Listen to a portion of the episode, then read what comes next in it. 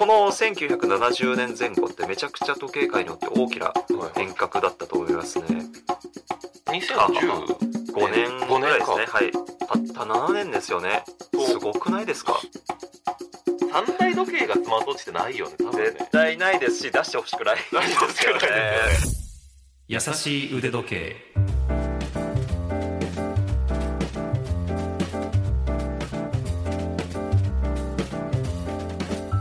YouTube チャンネル腕時計のある人生の RY です。ラジオ関西アナウンサー春名由紀です。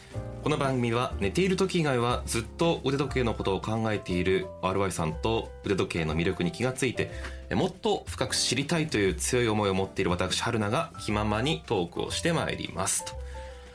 腕時計好きな人って、うん。その財力をうん。誇示するとかっていう人も中にはあると思うし、一定数いらっしゃると思いますね。ただそのなんでしょうね。それがまあいい悪いではないですし、うん。うんそのなんて言うんでしょう。時計好きの中にもはい。フェチっていろいろあると思うんですよね。フェチ。はいはいはい、はい、それこそ、その資産価値フェチみたいな。はい言えますね。資産価値が高い方がいいとか、えーあるいは僕はまあ歴史とか物語フェチで、はいはいはい。結構その歴史とか物語にうん。強く惹かれる時計を好んで買う傾向があったりとかあとはまあなんでしょうそのデザインフェチといいますか、はいはい。このデザインが好きとか、ええ。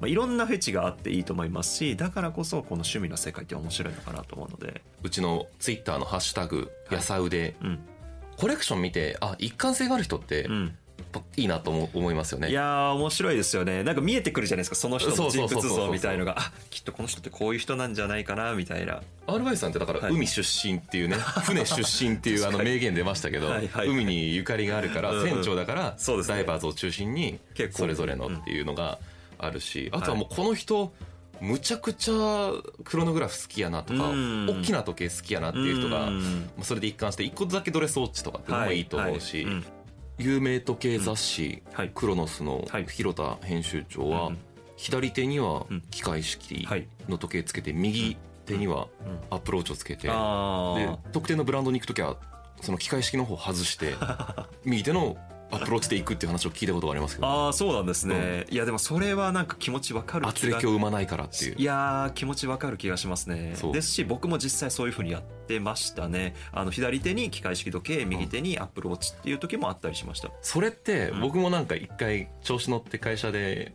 あのつけていたことあるんですけど、うん。まあなんかバカにされますよね。バカにされるというか 変態と思われますよいや思われます思われます、えーあの本田圭佑氏かの本田圭佑氏は、はい。ガガミラノの時計を両手首につけて、うん。あれはもうファッションとしてはいはい。いいんですけど、うん。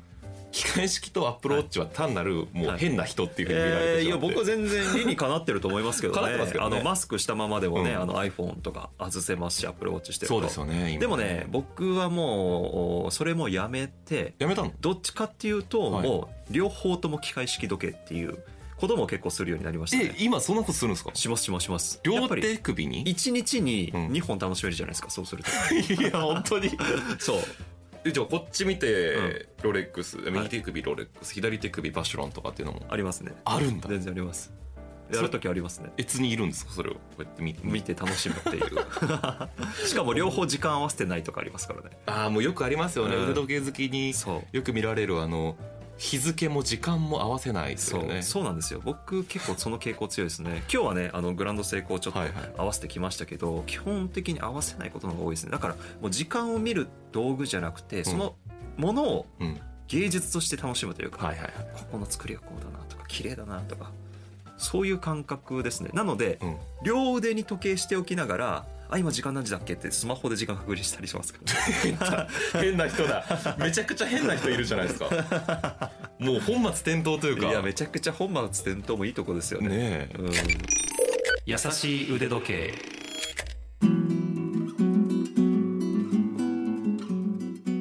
スマートウォッチってもう、はい。私の記憶の限りでは、うん。アップルウォッチが最初なんですよ。2010 5年5ぐらいですね。はい初代アップルウォッチが発売されたのがまだん。7年とか。たった7年ですよね。とすごくないですか？すごいですよね。もう今シリーズ広がり7で次8でしょ。うん。こんな更新されていくデバイスもなかなかないと思いますけど。すごいですよ。それが私の認識、スマートウォッチを認識したはいはいはい。初めてだったんうですけど、ん。なるほどなるほど。昔からあるんですか？スマートウォッチって。これはねスマートウォッチの定義によってって分かれると思うんですけども、はい。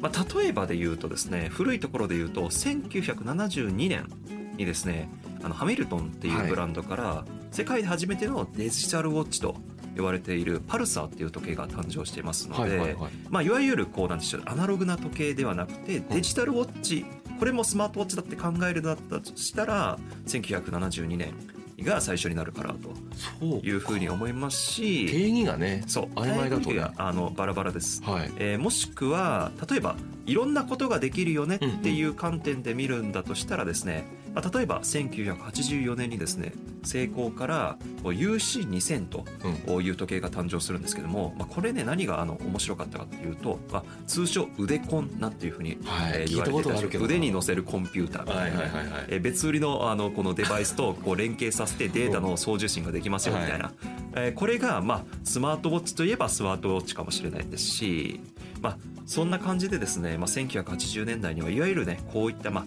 ウェアラブルデバイスですね、はい。広い意味でのこういろんなことができるえー腕時計みたいのが誕生したのが1980年代ですので、まあそう。何ができる？えメール？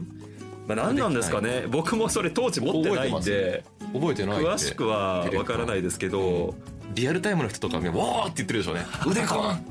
あったみたいな。世代が分かりますね。わかるけれども。それがまあそのつけるえっ、とウェアラウェアラブルデバイスとしては初めて、パルサーって、うん。僕 G ショックがデジタル時計世界初だと思ったけど違うんだ。えっとねデジタル G-SHOCK の誕生が1983年なんですよね。10年以上前にもう。出てるんだ。そうパルサーってあの四角い横長の窓かまあそうですね。ら赤い文字でみたいな。そうそうそうそうそう。なんかのな映画で見たなと思うんですけどね。そうね。ハミルトンって結構ねもともとアメリカ初のブランドっていうこともあって、このハリウッド映画とねすごくこう絆が深いと言いますか。そうなんですか。あーいろんな時計を、まあ、多分ね500本以上、えーハリウッド映画で使われていると思いますね。なのでええ。例えばあーメインブラックでベンジュラっていう三角形の時計がうん誕生したりとかですね、あのこの間僕見ましたけど「インターステラー」っていうはい。映画にもハミルトンっていう時計が登場してますけども、まあ、そんな感じでもしかしたらパルサーも、まあ、多分ほぼほぼ確実に出てたと思いますよ。僕もどの映画かわからないですけども。デジタルウォッチ50年前かでもそう考えたら。うん。結構前ですね。そう面白いですよね。あのー前に世界三大時計ブランドの,、うん。あのロイヤルオーク、はいはいはい。えーオーデバピロイヤルオークと同じ年代ですよねそうか。1972年。うわだここは結構面白い。時計は丸いとか、うん。時計は小さいとか、うん。その辺の常識とか固定概念が崩れていたんでしょうね。でしょうね。この1970年前後ってめちゃくちゃ時計界によって大きなはい。変革だったと思いますね。優しい腕時計。この腕コンからアップルウォッチってうんどれぐらい？30年ぐらい空いてますけど。もう大体30年ぐらい空いてますよね、うん。まあその間にも、まあ、いろんなこのウェアラブル端末スマートウォッチ的な、ものは誕生し、まあ、それこそねあの G-SHOCK とかもはいはい。見方によってはスマートウォッチかもしれないですし、ああそうか。そういろんなものは出てきたけどももう圧倒的なゲームチェンジャーって言いますか、はい。もう歴史に残るぐらいこれっていうね、はい。一個のこう転換期を作ったのはやっぱりアップルウォッチなんじゃないかなと。以前も喋ったと思うんですけど、うん。ロレックスを超えたみたいなニュースを見たんですよはいはい。はいはいはいあれはどういうことでしょうこれはですね、えー、と一応まあデータ上では2017年ですかねはい。にアップルウォッチのはい。単体のですよ、単体の出荷量ん。がですね、スイス時計全体の出荷量を上回るっていうのが2017年。17年っていうとあれかな？シリーズ3とかの頃なのかな？そのたもう単体で通話できるようになるみたいな。えー、と初代アップルウォッチが発売されてから2年後2年後なかので本当にもう初期の初期ですよね。アップルウォッチの中で。そんなに待ち望まれていたってことですかね？いやーそれぐらい革新的、まあ、そもそもねあのこうん。の iPhone っていうこうスマートウォッチがすごくこうもう普及していた時代だったと思うので、はいはいはい。まあ、それとの連携性拡張性っていうことでかなりすごいよな。そこで目をつけるわけですもんねそうですね。あとやっぱり安かったんじゃないですか？多分うん3万円台4万円台ぐらいだったと思うんですよね,、そうでしたね。で手を出しやすいっていうのもあったかもしれないですし、私2017年にうん。まさに就職活動をしたんですけどで3月にはい、京都のヨドバシカメラでうん、アップローチ買いました。あじゃあもうそのうちの一つ。は38ミリだったな。で、え ー。あの白のバンドつけて、はい。はい。それで就職活動乗り切りました、あはあはラジオ関西もああそうなんですか？そうそれだけで。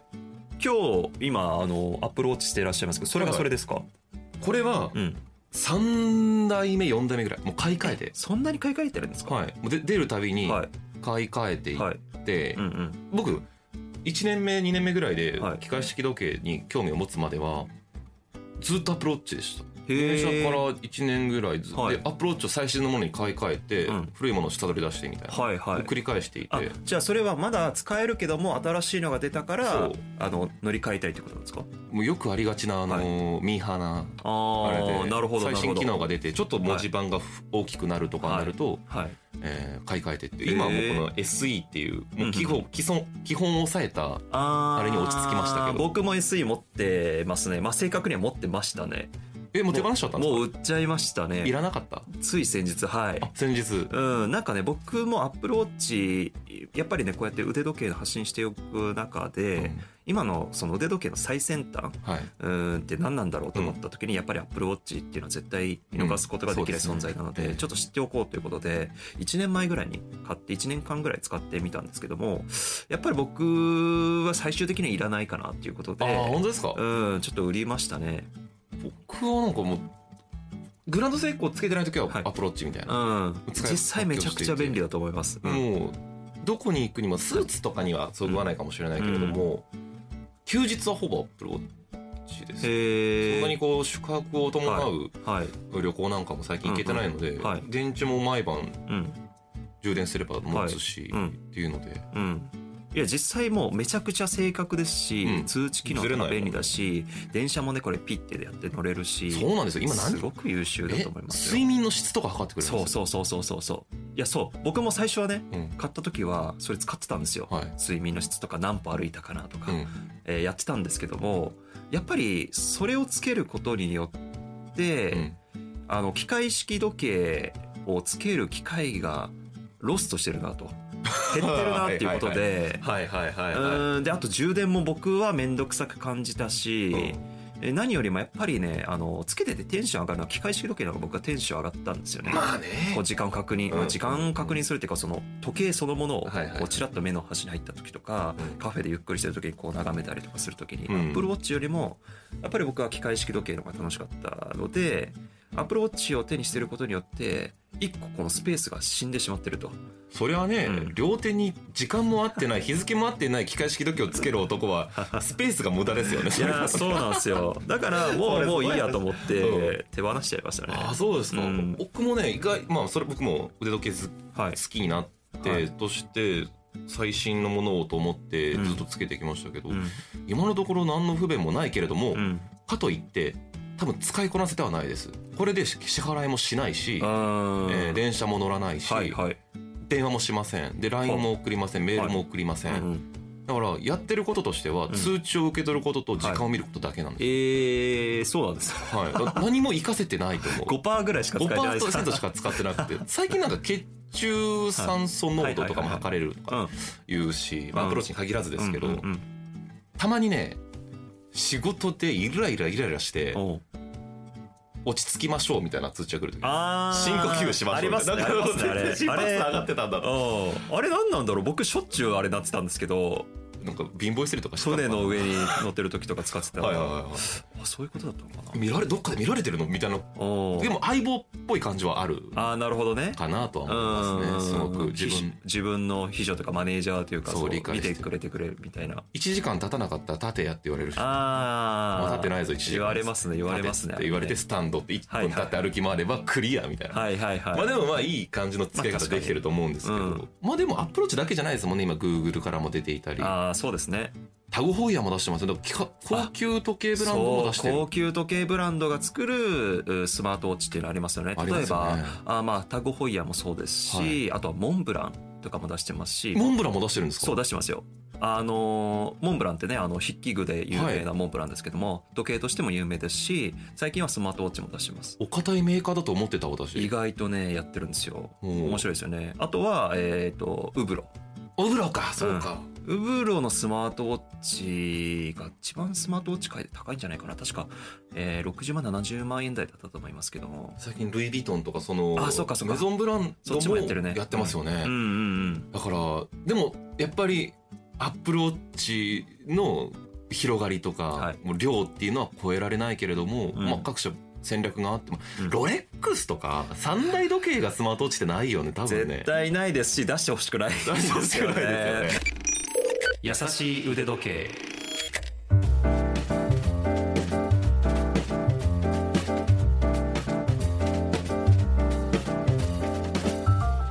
今後うん。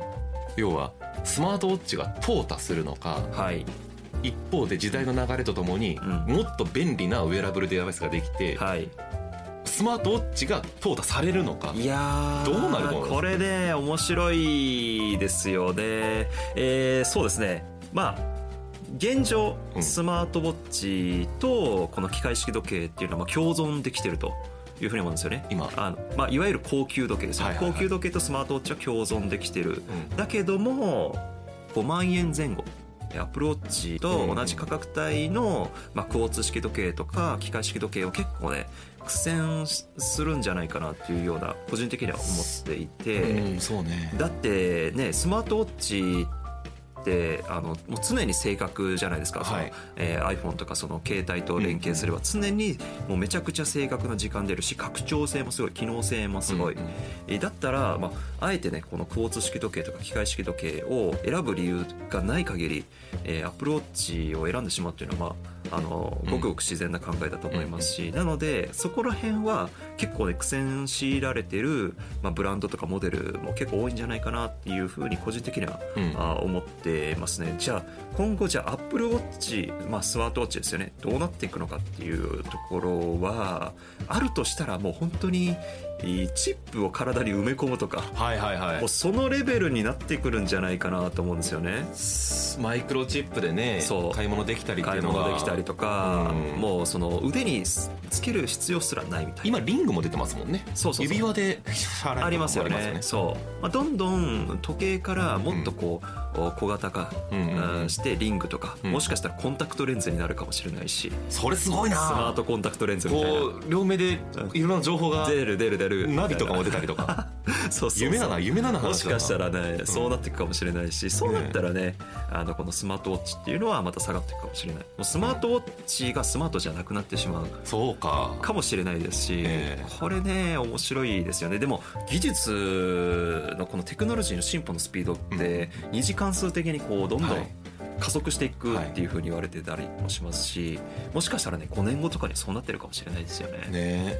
まあそうね共存はするだろうけれども、はい、えー腕時計ほど確固たる地位をまだ築いていないということですね。その他の腕時計というか、まあそうですね、うん。うん。その流れの中で登場してきたものだから、まあそのまま乗れるのか。歴史がねまだ浅いので浅いですよね。ちょっと今後どうなっていくのかっていうのは予測は難しいですよね。ぜひね皆様の意見も聞いてみたいと思う、んいますね、うん、あのですね。聞いてみ多分持たら本当に。って使い分けてる方もうん。中にはよく、あの SNS とかで見るんですけれども、うんうん。どう使い分けているのかとか、はい。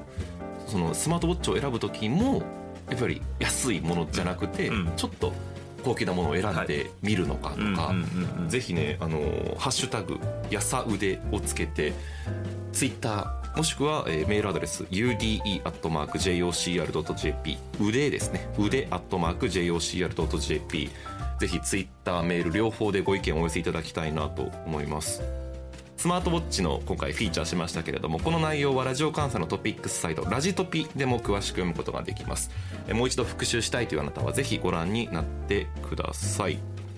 これ腕時計のある人生アルバイさんの YouTube チャンネルでも詳しくすでに解説されていますよね。そうですね、ええ。はい。私の YouTube の腕時計のある人生はですね、ええ。本当にこういろんな企画ものもやってまして、うん。例えば2040年に腕時計がどうなってるとか、はいはいはい。とかですねそこにもじゃあスマートウォッチがどうなっていくのかっていう、うまあ、データに基づいた予測なんかもしてますのでぜひね気になる方は YouTube の検索欄で腕時計のある人生と検索してもらえたら一発で出てきますので、よろしくお願いします。腕時計のある人生から興味を持って優しい腕時計を聞きに来てくれた人優しい腕時計から腕時計の人生に行く人まあ様々いていいなと思いますのでねうん。えぜひ両者ともよろしくお願いいたします。次回も私たち2人が優しいトークをお届けしたいと思います。それではまた